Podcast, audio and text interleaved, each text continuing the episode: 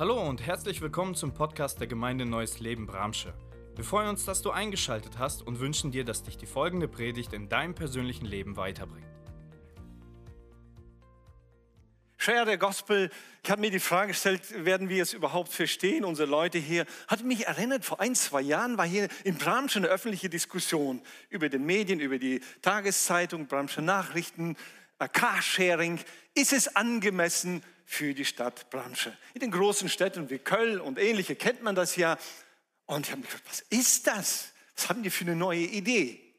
Und die, der Kern des Ganzen ist, warum sollen sich Leute, die nur ab und zu ein Auto brauchen, sich ein Auto kaufen, ein eigenes Auto haben? Sie können es doch nutzen, wenn sie es brauchen. Wenn sie es nicht mehr brauchen, stellen sie es wieder ab. Sie brauchen nur eine App, dann buchen Sie das Auto für zwei, drei Stunden, fahren einkaufen, fahren zu Besuch, stellen es wieder hin und dann kommt der andere, bucht es und fährt auch. Und so ein Auto für viele. Du brauchst nur eine App dafür. Share the Gospel.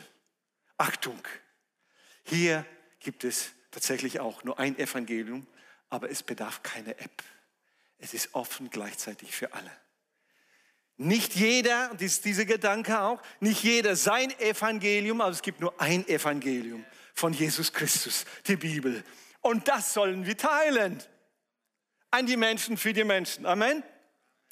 Und das ist tatsächlich so merkwürdig, dass man sich dafür manchmal schämt. Schäme dich nicht. Wer kennt das Gefühl des Schams nicht?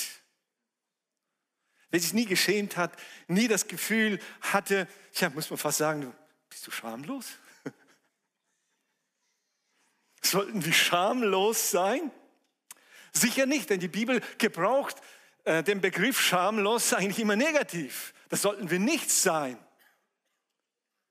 Und dennoch ist es so aussagekräftig. Schäme dich nicht. Letzte oder vorletzte Woche fand bei uns hier in der Nähe äh, das äh, G7-Außenministertreffen statt.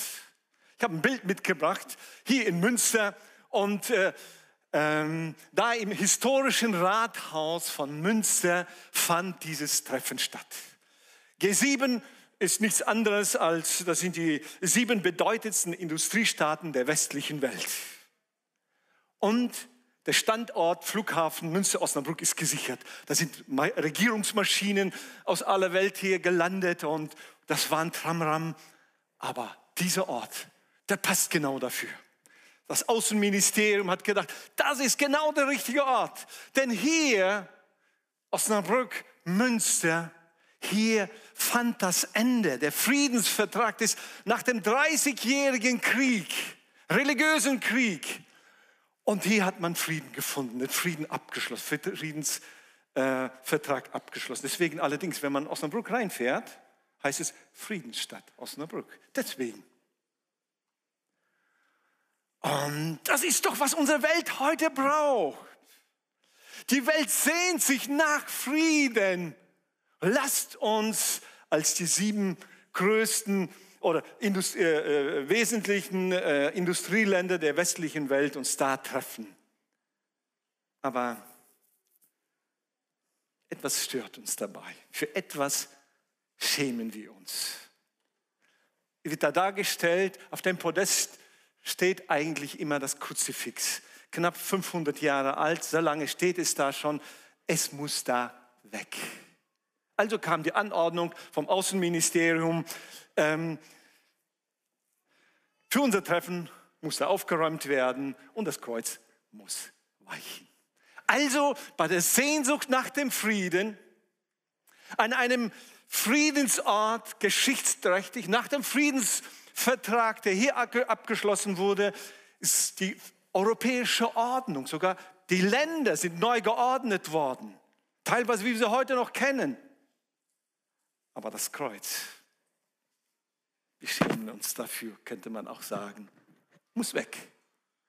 Denn da ist ja, na, wer ist denn da an dem Kreuz? Der Friedensfürst. Äh, wir schämen uns für ihn. Der muss weg. Und so wurde er weggenommen. Und so kann jeder sich sein Evangelium aussuchen. Das hätten wir gerne, aber bitte ohne Kreuz. Ich habe es äh, ganz bewusst jetzt hier nochmal aufbauen lassen. Es stört hier immer wieder bei den Proben das Kreuz, wir sollen symbolisch, ähm, damit meinen wir nicht, wir können überall Kreuze hinhängen und nichts ändert sich. Das meinen wir ja gar nicht. Und dennoch ganz klar die Botschaft von Jesus. Und nun kommen wir, äh, was kann uns denn helfen, dass wir uns dafür nicht schämen? Drei Gedanken, drei Punkte habe ich mitgebracht. Und das erste ist erstmal natürlich, für uns sollte klar sein, was ist unser Auftrag? Was ist die Bestimmung? Die christliche Kirche, ja jeder einzelne Christ hat eine Bestimmung von Gott selbst bekommen. Glaubst du das? Kein Mensch lebt sich einfach so selbst, äh, kommt von irgendwo und geht irgendwo hin, sollte zumindest. Auch die Kirche, die christliche Kirche, ähm, hat von Gott eine klare Bestimmung. Und mir ist die letzten Tage noch mal so deutlich geworden, die Kirche Jesu hat kein Verfallsdatum. Wenn Jesus wiederkommt, wird er nur, wonach wird er suchen? Er wird nach, nicht nach Kirchengebäude suchen, nach, nach geschichtsträchtigen Orten, sondern die Gemeinde Jesu sucht, die, seine Kirche wird er suchen und wird sie mitnehmen, die Ewigkeit. Und ich habe festgestellt, das ist für mich tatsächlich die größte Motivation, leidenschaftlich in die Kirche Jesu mitzuarbeiten. Denn ich arbeite an einem äh, Projekt mit, Gottes Projekt, das mich überdauern wird. in die Ewigkeit hinein wird es Einfluss haben, was ich hier dazu beitrage. Also eine Bestimmung, ein Auftrag. Und dann lesen wir Markus Evangelium Kapitel 16, Vers 15. Jesus kurz vor der ähm, Himmelfahrt hat er es nochmal auf den Punkt gebracht und unterstrichen und ausgesprochen. Und er sprach zu ihnen, seine Jünger, geht hin in die ganze Welt und predigt das Evangelium der ganzen Schöpfung. Also geht hin und predigt das Evangelium allen Menschen allen Menschen, auch den Iranern. Jetzt kann ich mir nicht verkneifen, etwas persönlich mit hineinzufügen. Ich sehe einfach meinen Freund, den Pastor Cyrus. Wir waren mit ihm unterwegs über den Balkan, haben Camps besucht oder die Leute aus den Camps rausgeholt, mit ihnen Gottesdienst gefeiert, gepredigt, ähm, gegessen, gebetet und erlebt, wie Menschen frei wurden. Und da hat er mir auch gesagt, sag mal Andreas, Iran wird irgendwann mal offen werden für das Evangelium. Kommst du mit? Und heute möchte ich das wiederholen, was ich ihm damals gesagt habe, aber auch vor so vielen Zeugen. Ich habe gesagt, Cyrus, wenn es soweit sein wird und du in den Iran gehen kannst mit der Predigt, ich gehe mit dir. Das Evangelium zu teilen, das ist der Auftrag allen. Weißt du was? Das gilt nicht nur für Pastoren oder Prediger. Es gilt alle, alle Nachfolger von Jesu, also jeder Mensch. Geht hin, ist bedeutet, du musst etwas transportieren, bewegen. Von einem Ort hin in den Bestimmungsort, wo es hingehört. Das ist die Bedeutung, wenn man da hineinschaut, was hat Jesus hier denn genau gemeint? Es ist ein persönliches Aufbrechen und es wird betont. Jeder Einzelne ist hier auch gefragt und auch nicht nur die Massen zu erreichen, sondern der einzelne Mensch, zum einzelnen Menschen es hinzubringen. Und ich darf uns schon äh, den Vorgeschmack äh, machen und geben für nächsten Sonntag. Evangelist Peter Franz mit seiner Frau Rebecca, sie werden bei uns sein und gerade er fällt äh, dadurch auf. Er kann zu Massen predigen und predigt zu Massen, aber geht auch in den Busch hinein und sitzt mit fünf, mit zehn, mit zwanzig Leute und predigt ihnen das Evangelium, teilt es mit ihnen. Es gilt sowohl global, aber auch ganz persönlich. Aber setz dich bitte in Bewegung mit dieser Botschaft, in Bewegung sein, aber nicht Hauptsache in Bewegung sein, sondern in Gottes Bewegung, mit Gottes Botschaft. Amen. Ich nehme als Beispiel hier äh, mein Vorgänger, Pastor Valentin, der ist jetzt mit seiner Frau unterwegs, Süddeutschland gerade unterwegs und er hat ja immer wieder, unterstreicht es bis heute, mit der Gemeinde Neues Leben muss es weitergehen. Und dann, und ich will dabei sein. Es hört nie auf, solange wir leben, in Bewegung zu bleiben. Wir neigen dazu, irgendwann mal sagen, so, ich habe meins getan und jetzt sollen mal die anderen. Rollen, Möglichkeiten, all das ändert sich definitiv. Aber zu, hinzugehen, wie Gott, wie Jesus hier sagt, bleibt bis zum letzten Atemzug. Das zu vermitteln, diese Botschaft. Jesus lebt, Gott liebt mich und Gott ist äh, für mich da. Geht hin und predigt, also verkündigt. Begrenzt es mit anderen Worten auch gesagt, nicht nur auf eure Erfahrung. Verkündigt die Botschaft öffentlich und mit Überzeugung. Predigt bedeutet hier tatsächlich vor allen Dingen Verbindung mit dem Wort Gottes. Also einige Bibelausleger bringen das in Verbindung und sagen, die Bedeutung dieses Begriffs ist, wie vor allen Dingen im Mittelalter man es kennt, die Aufgabe eines Herolds. Ich habe ein Bild mitgebracht, soll ungefähr so den Herold im Mittelalter darstellen. Was war die Aufgabe eines Herolds? Er war kein wichtiger, kein wichtiger Mann in dem Sinne. Es ging auch nicht um ihn. Und viele Her äh, Herolde haben äh, ihr Leben riskiert, sind auch ums Leben gekommen, aber nicht, weil sie so gefährlich waren, aber die Botschaft, die sie verkündet hatten. Das war der Angriffspunkt. Und das war das Gewicht und die, die Vollmacht. Der Herold hatte nur zu verkündigen. Der König sagt, der König hat beschlossen. Und so bedeutet es im biblischen Sinne nicht, dass wir, sondern wir sind nicht so gewaltig und so kraftvoll, sondern die Botschaft vom Kreuz, die wir verkündigen. Wir predigen die nicht uns, sondern das ist die Aufgabe des Herolds. Der König hat gesagt, der König kommt wieder. Das habt ihr zu tun. Und die verfolgten äh, Geschwister, Christen, für die wir auch heute nochmal, gerade speziell für äh, äh, die Geschwister in Afghanistan, Kolumbien, ist dies ja einfach so gewählt worden, immer wieder so Schwerpunkte zu legen. Aber man hört immer wieder, dass die verfolgten äh, Christen auch sagen, wir verstehen, nicht wir werden verfolgt, sondern der Christus, der in uns wohnt. Die Botschaft, die wir halten. Und das ist so wichtig. Wichtig für uns, das immer wieder zu verinnerlichen. Es geht nicht nur uns, wenn wir uns auch mal unwohl fühlen und meinen, es wird ja bedrohlich. Wir sind nicht bedrohlich für die Menschen. Aber die Botschaft, an der wir festhalten, die wir für wahr halten, wenn wir sagen, ich glaube an dieses Wort,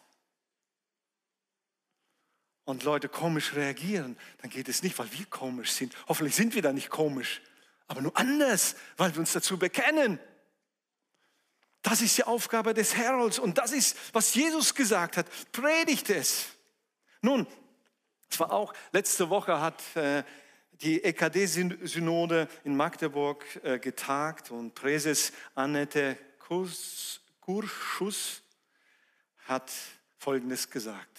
Sie hält die Klimafrage für die gegenwärtig wichtigste Frage.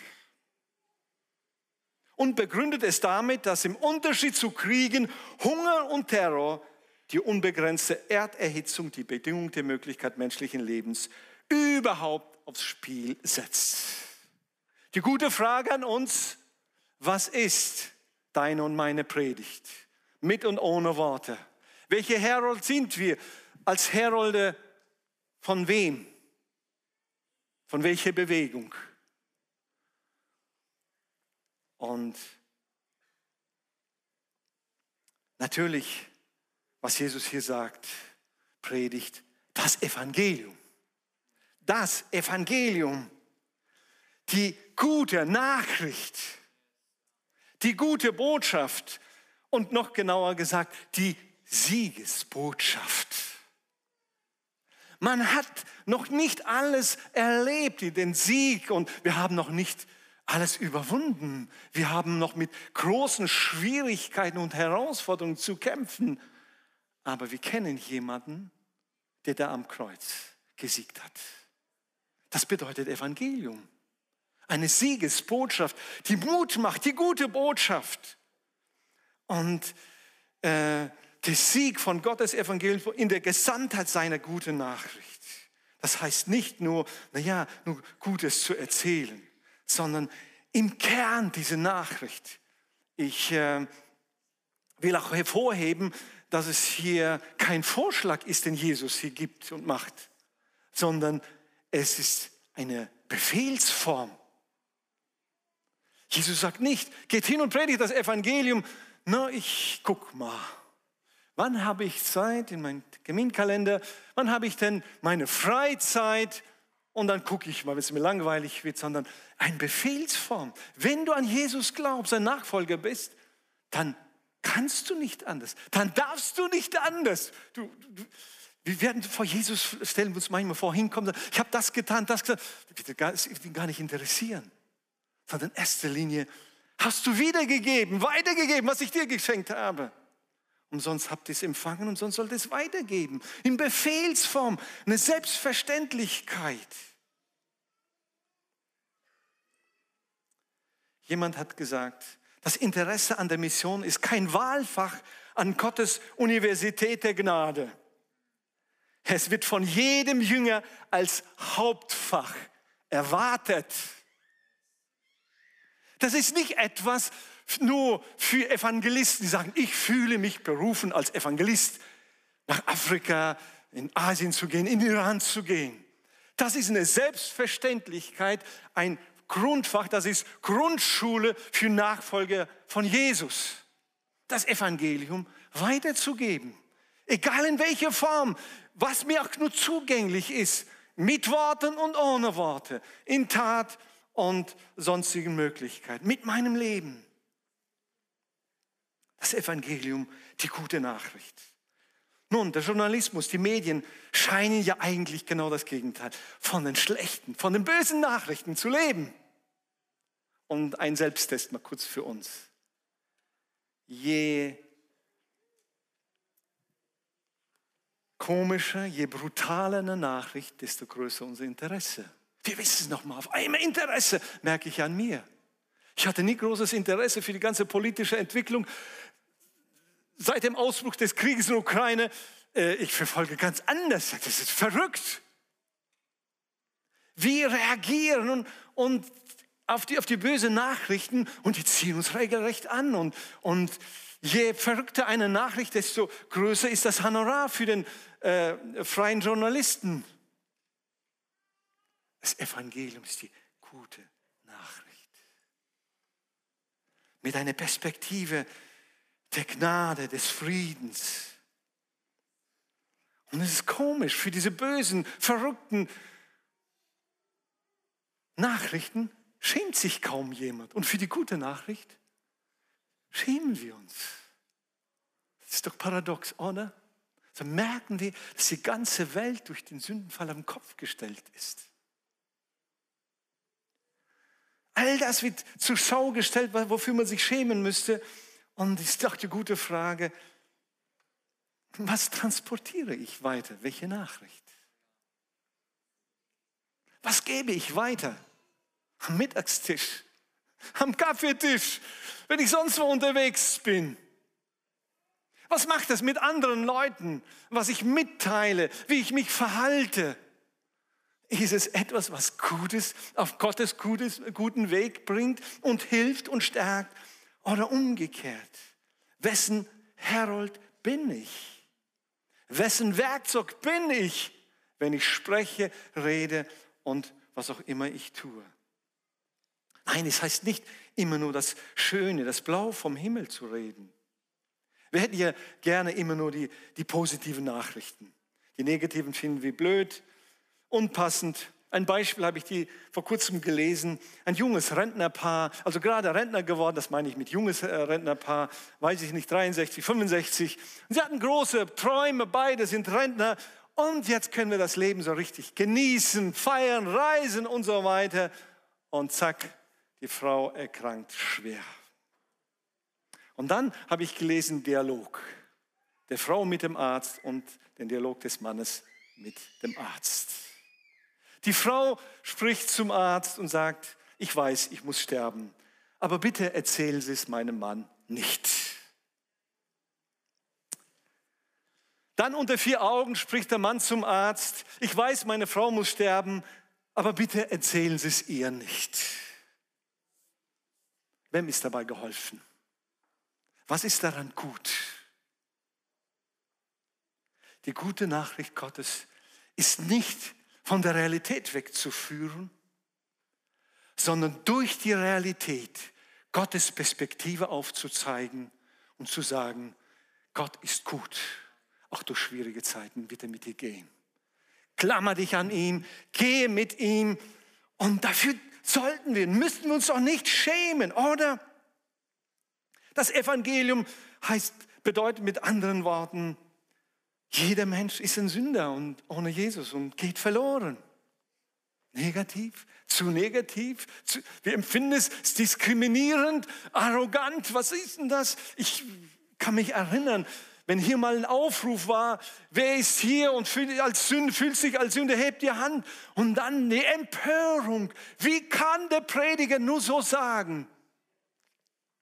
Ohne Jesus bin ich Sünder und bin verloren aber auch für jeden Sünde ist Jesus stellvertretend am Kreuz gestorben. Das gehört genauso dazu. Deswegen wollen wir das ja auch hervorheben. Jesus ist der Weg, die Wahrheit und das Leben. Das ist Evangelium. Und zwar der einzige Weg, die einzige Wahrheit und das einzige ewige Leben. Sagst du Amen dazu? Ohne Jesus geht das Leben jedes Menschen in Richtung Sackgasse. Wird nicht weitergehen. Ohne Jesus ist der Mensch hoffnungslos verloren. Das ist Evangelium. Jesus Christus ist für die Sünde der Menschen gestorben, auferstanden, in den Himmel gefahren und er wird wiederkommen. Halleluja. Er wird wiederkommen. Das wirklich auch zu glauben und weiterzugeben. Ich zitiere einen evangelischen Pfarrer, Falk Klemm, Zitat in der Spektrum. Und er hat es, es war vorletzte Woche, gut formuliert, die vordringlichste Aufgabe der Kirche zu allen Zeiten und an allen Orten ist und bleibt die Evangelisation und die Feier der Sakramente. Sie sind Quelle und Ziel kirchlichen Handels zugleich. Beides.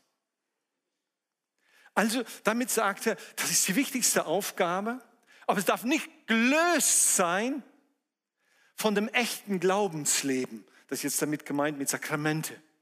Mein persönliches geistliches Leben, mein Wachstum, Jesus, seine Verheißung, Gottes Wort ist meine Quelle, meine Lebensquelle und das Evangelisieren. Beides, das ist Kern. Also Evangelisation darf nie, nicht losgelöst von meiner Glaubensbeziehung zu Christus sein. Nicht ich predige das Evangelium von Christus, den äh, Cyrus predigt, sondern Jesus, an den ich glaube. Jesus, den ich persönlich erlebt habe und der in mir lebt, dem ich vertraue. Evangelisieren bezieht sich immer auf Jesus Christus, wie die Bibel ihn uns vorstellen, nämlich als Retter und Erlöser des Menschen. Halleluja. Zweitens, was wichtig ist, damit wir uns äh, nicht schämen für das gute Evangelium, das rettende Evangelium, die Ausrüstung. Gott, Jesus hat ja nicht gesagt, geht, macht mal und sobald was schief läuft, haue ich euch auf die Finger und korrigiere euch mal, sondern hat klare Aussage gemacht und Zusagen gegeben. Und äh, das lesen wir Apostelgeschichte 1, Vers 8. Aber ihr werdet Kraft empfangen, wenn der Heilige Geist über euch gekommen ist und so meine Zeugen sein in Jerusalem, in ganz Judäa, Samaria und bis in den letzten Winkel der Welt. Der Heilige Geist wird äh, über euch kommen, wird euch erfüllen und ihr werdet meine Zeugen sein. Also die direkte Verknüpfung. Kraft des Heiligen Geistes empfangen und sein Zeuge sein. Die letzten Monate hatten wir nicht einfach, um unser theologisches Wissen zu erweitern, immer wieder über den Heiligen Geist, sein Wirken und äh, seine Gaben und Frucht gesprochen, sondern genau dafür Kraft des Heiligen Geistes empfangen und sein Zeuge zu sein. Es gehört einfach zusammen. Und es ist einfach eine Feststellung von Tatsachen. Wenn der Heilige Geist auf euch gekommen ist, dann sagt Jesus da aus, werdet ihr meine Zeugen sein. Und das steht hier nicht im äh, Imperativ, entwickelt euch zu meinen Zeugen. Alleine, dass der Heilige Geist über euch kommt, seid ihr meine Zeugen. Als Feststellung. Es geht nicht anders. Der, der vom Heiligen Geist erfüllt ist, das ist ein Wesenszug, eine Selbstverständlichkeit. Er kann nicht anders als Zeuge sein. Das heißt nicht, dass er gleich Prediger wird, das heißt nicht, dass er gleich ein Evangelist auf der Weltbühne wird, überhaupt nicht. Aber er, das, was er empfangen hat, kann er nicht, will er nicht zurückhalten. Das ist der Normalfall im biblischen Sinne. Also das Ausrüsten dient ja nicht dem Selbstzweck, dass wir sagen, okay, jetzt haben wir was Tolles und wir können damit angeben, sondern eine klare Bestimmung dass wir das weitergeben, Zeugen sein. Das heißt nicht nur reden, sondern es sein. Mit meinem Sein, mit meinem Leben spiegel ich genau das wieder, was das Annehmen des Evangeliums mit mir gemacht hat. So war es mit den Aposteln. Das fängt immer an in meinem persönlichen Umfeld, meine Familie, Nachbarschaft, Kollegen, Gemeinde, wenn ich über die Social Media unterwegs bin und so in der, in der ganzen Welt, überall, wo wir unterwegs sind. Ich habe mir äh, als Beispiel noch genommen, Apostelgeschichte 16, die Aposteln. Da ist Apostel Paulus unterwegs, unterwegs mit seinen Kollegen äh, und äh, die reisen von äh, Stadt zu Stadt strategisch. Der war so genial unterwegs und hat zielstrebig eine Stadt nach der anderen, eine Provinz nach der anderen erreicht, Richtung heutige Türkei und äh, Gemeinden gegründet. Es war so gewaltig. Menschen wandten sich Jesus zu. Und dann äh, lesen wir ab ähm, äh, Vers 6. Danach reisten Paulus und Silas durch das Gebiet von Phrygien und Galatien, weil der Heilige Geist ihnen untersagt hatte, in die Provinz Asien zu gehen. Als sie dann ins Grenzgebiet von Mysien gelangten, wollten sie weiter in die Provinz Bithynien. Doch auch das ließ der Heilige Geist nicht zu. Ich glaube, das war Richtung Iran, ne? in diese Richtung. Aber es war damals nicht dran. Also zogen sie durch Mysien in die Stadt Troas. In der folgenden Nacht hatte Paulus eine Vision, also ein Bild. Er sah einen Mann aus Mazedonien im Norden Griechenland, der ihn bat, kommt hierüber und hilft uns. Und da beschlossen wir, sofort nach Mazedonien abzureisen. Wir waren sicher, dass Gott uns rief, ach dort seine Botschaft zu verkündigen. Sehen wir das auch in der Apostelgeschichte durch das Leben der Apostel eindeutig. Der Heilige Geist ist über sie gekommen und einfach Zeuge sein. Es geht gar nicht anders. Das ist das wichtigste ähm, äh, oder die, die wichtigste Bestimmung, Zeuge von Jesu zu sein und der Heilige Geist, wie er sie dann führt, ausrüstet und sagt, okay, hier hat er jetzt strategisch gehandelt und jetzt ist Europa dran. Wusstet ihr, das war der Moment, wo das Evangelium nach Europa gekommen ist. Paulus und Silas, sie haben große Träume gehabt, Pläne. Und sie wollten noch viele Städte in der Region erreichen. Aber Gott wollte, Paulus einen ganzen Kontinent schenken. Europa für Jesus. Und sagt, stopp Paulus, ich korrigiere dich jetzt.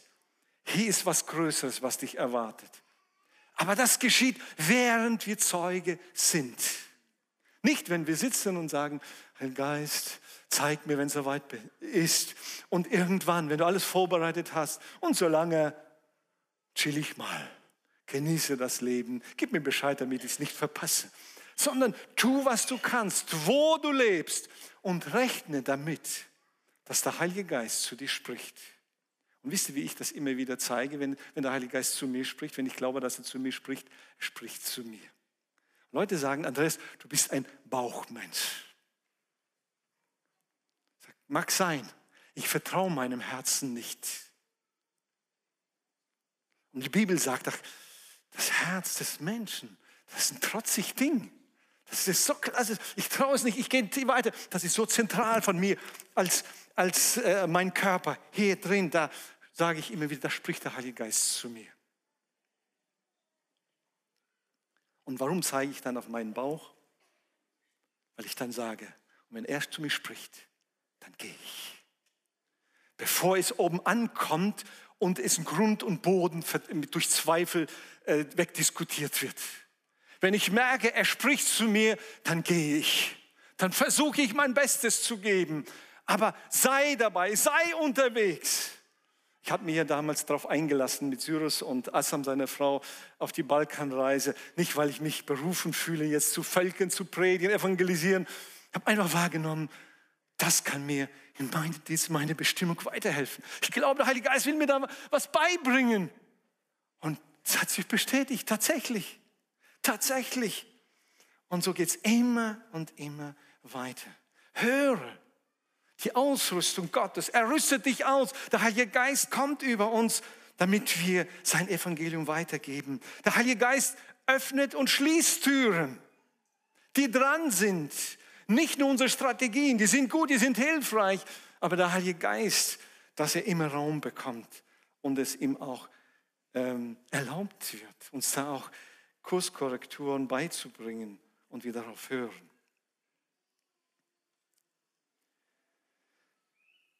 Jemand hat gesagt, die größte Hilfe, die wir jemandem bringen können, ist das lebensverändernde Evangelium von Jesus Christus. Es ist gut, wenn wir zusätzlich zu Evangelium auch andere Hilfen mitbringen. Aber ohne das Evangelium wird wenig Hilfe, echte Hilfe geleistet. Also nicht durch Karitative, das ist die Bedeutung jetzt übersetzt, nicht durch irgendwelche Projekte, Missionsfahrten, humanitäre Hilfe. Das ist alles sind biblische Dienste, wozu wir beauftragt sind. Bei all dem, nimm das Evangelium weg, dann werden wir keine echte Hilfe leisten. Sondern all diese Dienste sollen das Evangelium, was Jesus am Kreuz getan hat, unterstreichen und ins echte Leben hinein transportieren, zum Anfassen machen.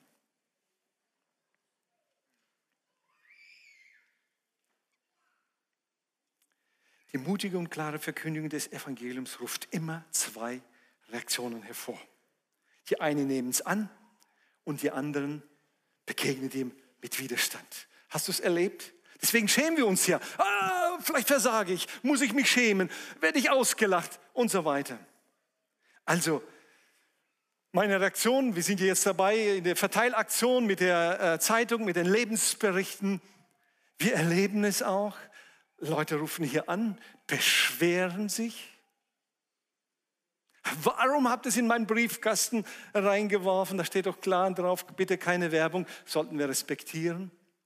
Wir waren unterwegs äh, äh, bei uns im Dorf und haben verteilt.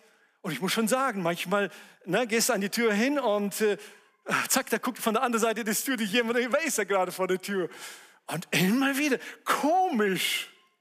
Das, das Gefühl ist manchmal, ne, du musst immer wieder überwinden. Und habe es erlebt, auf einem von der anderen Straßenseite, jemand, ah, der guckt und geht raus aus der Tür und ich wollte jetzt nicht mehr gleich beigeben. Gehe auf ihn zu. Ah, was haben Sie? Ja, wir haben hier eine, eine Zeitung mit Lebensberichten, Einladung zum Musical und so weiter. Ich bin ganz interessiert. Und dann sagt der dieser Mann, können Sie mir noch einen geben für meine Schwester? Sie ist gerade auf der Arbeit. Ich will es auch weiterreichen. Du hast immer beide Reaktionen. Das ist die natürliche Reaktion auf das Evangelium. Das war zu Zeiten Jesus so, Apostel und bis heute. Lasst uns bitte dadurch nicht irritieren. Es wird erzählt und beschrieben, dass der große Prediger Spurgeon, ein englischer Prediger Spurgeon von seinen Studenten, wenn sie in Predigteinsätzen unterwegs waren, immer zwei Fragen gestellt hat. Wenn sie zurückkamen, berichtet haben, zwei Fragen. Hat sich jemand bekehrt? Und die zweite Frage, hat sich jemand beschwert? Und wir mögen es nicht, wenn Leute sich über uns beschweren. Aber wisst ihr was? Hier mal eine Ausnahme. Wenn Leute sich bei uns, für uns, wegen des Evangeliums beschweren, bitte, wir müssen kein schlechtes Gewissen haben. wenn über andere Sachen, die wir nicht korrekt gemacht haben, sagt auch Apostel Petrus, das ist was anderes. Wenn deswegen, dann sollten wir uns schämen. Aber nicht wegen des Evangeliums. Merkwürdig. Und das lesen wir auch wie Apostelgeschichte 16 weitergehen. Dürfen wir weiterlesen, ja? Einfach, äh, ich habe es nicht mitgebracht, den Text einfach zu Hause. Genauso auch, sie kommen nach Europa. Wow, begegnen Leute. Da ist die, da kommt der Name Lydia auch ins, ins Spiel. Und da am Fluss begegnen sind andere Leute. Die wenden sich dem Evangelium zu. Dann menschliches Interesse. Und dann auf einmal dämonischer Widerstand. Verhaftung, Gewalt. Sie werden verprügelt, verletzt werden in Haft äh, genommen, dann erleben sie Erdbeben, Bekehrung, Freude, öffentliche Entschuldigung. Das ist wie eine Achterbahn der Gefühle. Das Evangelium zu leben, zu predigen, weiterzugeben, kann manchmal wirklich wie eine Achterbahn aussehen. So unterschiedlich ist die Reaktion, aber bitte lasst es uns nicht davon abhängig machen, sondern wissen, an wen wir glauben. Und 1. Äh, Korinther 1, Vers 18 macht es deutlich. Die Botschaft vom Kreuz erscheint als ein unglaublicher Irrsinn, als eine verrückte Idee denen, die den Weg Gottes, äh, die den Weg Gottes zu, äh, zu Gottes Heil nicht finden. Aber für uns, die wir Gottes Erlösung annehmen, entfaltet sich diese Botschaft als eine gewaltige Kraft, die von Gott kommt. Halleluja. Das ist eine Kraft, das Evangelium zu predigen in unterschiedlichsten Formen. Glaubst du das? Erlebe und erlebst du die befreiende Kraft des, Kreuz, des gekreuzigten Christus. Deswegen sei sein Zeuge und erlebe seine Kraft. Sein Zeuge zu sein und seine Kraft erleben. Wenn wir dieses Wort verkündigen, es wird nie leer zurückgehen. Lesen wir Jesaja 55, 10 und 11. Gott bürgt dafür und sagt, Regen und Schnee fallen vom Himmel und bewässern die Erde. Sie kehren nicht dorthin zurück, ohne Saat für den Bauern und Brot für die Hungrigen hervorzubringen. Und dann, so ist es auch mit meinem Wort, das aus meinem Mund kommt. Es wird nicht ohne Frucht zurückkommen, sondern es tut, was ich will und richtet aus, wofür es gesandt ich es gesandt habe. Und das sollten wir immer vor Augen haben. Wenn wir das weitergeben, es ist nie ergebnislos. Es wird immer eine Reaktion hervorrufen. Sie werden gegensätzlich sein. Aber es wird immer eine Reaktion hervorrufen. Manchmal ärgern wir, schimpfen wir über den Regen und dann das andere Mal beten wir darum. Aber wenn er erstmal fällt und dann wächst etwas. So sagt Gott, ist mein Wort mein Evangelium. Es wird wachsen, wird nie ergebnislos sein. Deswegen sollen wir uns dafür nicht schämen. Es wird immer zu Gottes äh, Ziel führen, ob wir es mitbekommen oder nicht. Und so kommen wir auch zum letzten Punkt. Schäme dich nicht. Schäme dich dafür nicht. Und kommen zu unserem Schlüsselvers dafür, Römer 1, Vers 16, den Paulus ausgesprochen hat. Denn ich schäme mich des Evangeliums nicht, ist es doch Gottes Kraft zum Heil jedem Glaubenden, sowohl den Juden zuerst, auch allen Griechen. Da ist jetzt nochmal all das, was ich vorher gesagt habe, zusammengefasst. Schäme mich für dieses Evangelium nicht, denn das ist die geballte Kraft Gottes, rettende Kraft Gottes für alle Menschen, die daran glauben ob etwas angemessen ist oder nicht, lässt uns manchmal ängstlich und zurückhaltend werden. Das hat Dennis schon ein bisschen angedeutet. Ja, ja ist es passend, ängstlich. Und werde ich bloßgestellt, werde ich die Antwort nicht haben, nicht finden. Und das löst manchmal Blockaden in uns aus. Wie wird die Reaktion sein? Wird es angenommen werden? Ich habe eine Geschichte mitgebracht, ein Bild vor exakt zehn Jahren in New York auf dem Times Square. War schon mal jemand auf dem Times Square in New York? Eins, zwei, drei, vier, fünf. Oh, und ich war da noch nicht. Oh, da wird es Zeit, dass ich da auch mal hinkomme. Das ist der äh, berühmte Park in New York. Abends, es war äh, abends, äh, ich glaube der 14. November, ja, ist ja morgen exakt ein Jahr her. Ähm, Prognosen waren, äh, minus drei Grad sollten es werden ein junger Polizist ist auf äh, Patrouille, der heißt der Officer Larry, und sieht einen Obdachlosen, ohne Schuhe und ohne Socken. Äh, und, und er beschreibt dann, der, der Polizist sagt, ich habe zwei Paar Schuhe, äh, Socken an und meine Dienststiefel und habe eisige Füße und sehe diese, diesen Obdachlosen barfuß. Und er hat es nicht ausgehalten, ich verkürze die Geschichte, geht in den Laden, kauft Socken und Schuhe, äh, Schuhe, Stiefel, geht hin und zieht sie ihm an. Was er nicht wusste, dass in der Nähe, in der Nähe jemand es fotografierte. Und am nächsten Tag gepostet hat. Und das war eine Sensation. Warme äh, Füße für einen Obdachlosen und warme Herzen für ganz Amerika. Der Engel in Uniform und so weiter. Und er war überrascht über den Medien und es wurde groß gefeiert. Und dann, nach ein paar Tagen, hat jemand, dadurch, weil er so publik wurde, wieder diesen Obdachlosen äh, auf der Straße getroffen und sieht, ist wieder barfuß. Was ist denn los? Wir haben es alle mitbekommen. Das war nett, es war so toll, so edel, was der junge Polizist gemacht hat. Gott schütze ihn dafür die Schuhe sind mir zu schade. Ich habe sie an einem sicheren Ort versteckt. Der Kern der Geschichte. Wir können vieles nett finden und toll finden. Wenn wir das nicht annehmen, endet es uns nicht. Es scheitert alles an der persönlichen Annehmen oder nicht. Aber wir sollen trotzdem hingehen, ob die Leute es annehmen oder nicht. Nein, es ist nicht egal, wie die Leute reagieren. Das wäre gelogen. Und das müssen wir auch nicht kleinreden. Aber lasst uns das Evangelium nicht davon abhängig machen, ob es angenommen wird oder nicht. Jemand nimmt es immer an. Wann dafür stehen nicht wir, sondern das Evangelium, der gekreuzigste selbst. Okay? Und wir sollten weiter. Deswegen, wir sollen uns nicht abhängig machen und äh, nicht schämen dafür. Ah, könnte mit mir auch, wäre dann eine Blamage. Ach, Sie sind doch der Polizist. Guck mal, der ist wieder barfuß. Oh, hat sich gelohnt. Es hat sich gelohnt.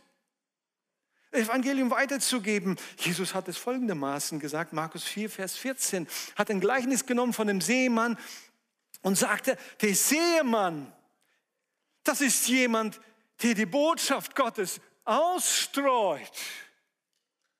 Und während der Ausdruck, das eine fällt auf den Weg, das andere am guten Boden. Deswegen höre nicht auf, auszustreuen. Seine Botschaft. Die Botschaft vom Kreuz wird ausgestreut. Nicht nur hier, am Sonntag, innerhalb dieser vier Wände. Zwischen Sonntag und Sonntag wird es ausgestreut. Soll es ausgestreut werden? Share the Gospel. Teile das Evangelium. Teile es. Wir haben es weiterzugeben. Ich schäme mich für diese Botschaft nicht. Das ist doch die beste Botschaft aller Zeiten. Nimmst du es nicht auch so wahr?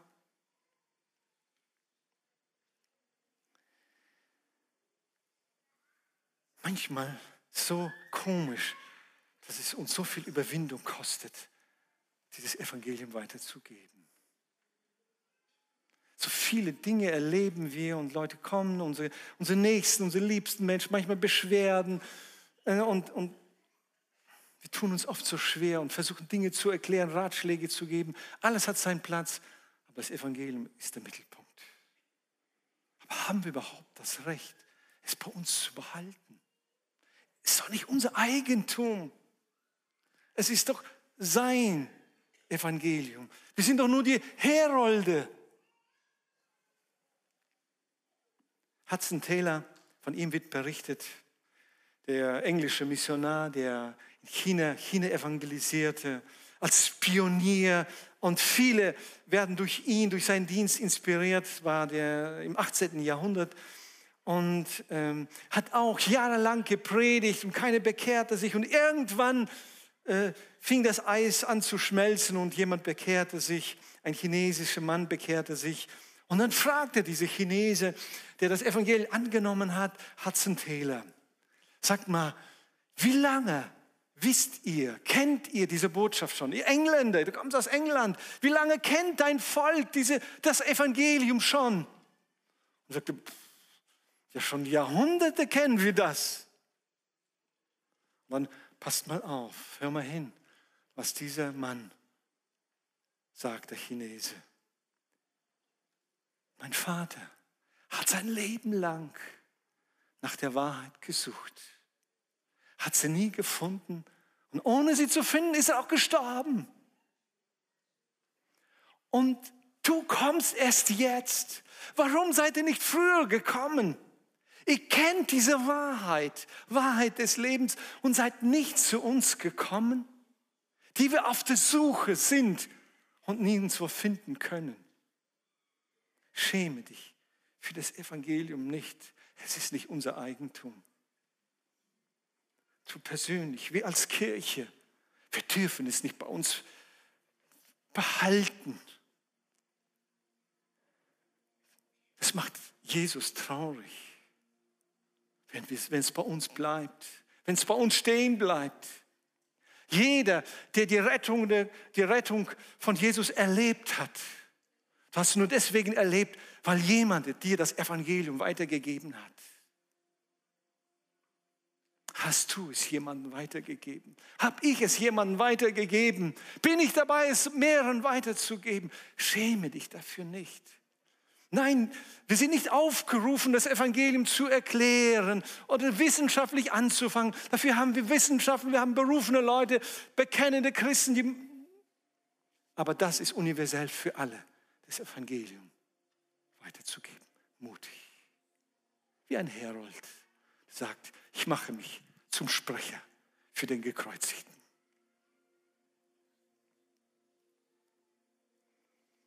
Also gehe unverschämt zu Jesus und mit Jesus. Evangelisieren ist das Recht und die Pflicht jedes Christen. Das Evangelium ist die Heilsbotschaft für die Menschheit. Ich lade uns ein, zu erheben. Wir hoffen, die Predigt hat dich angesprochen. Solltest du noch Fragen haben, dann freuen wir uns, von dir zu hören. Send uns gerne eine E-Mail an info@gnl-bramsche.de. Gott segne dich.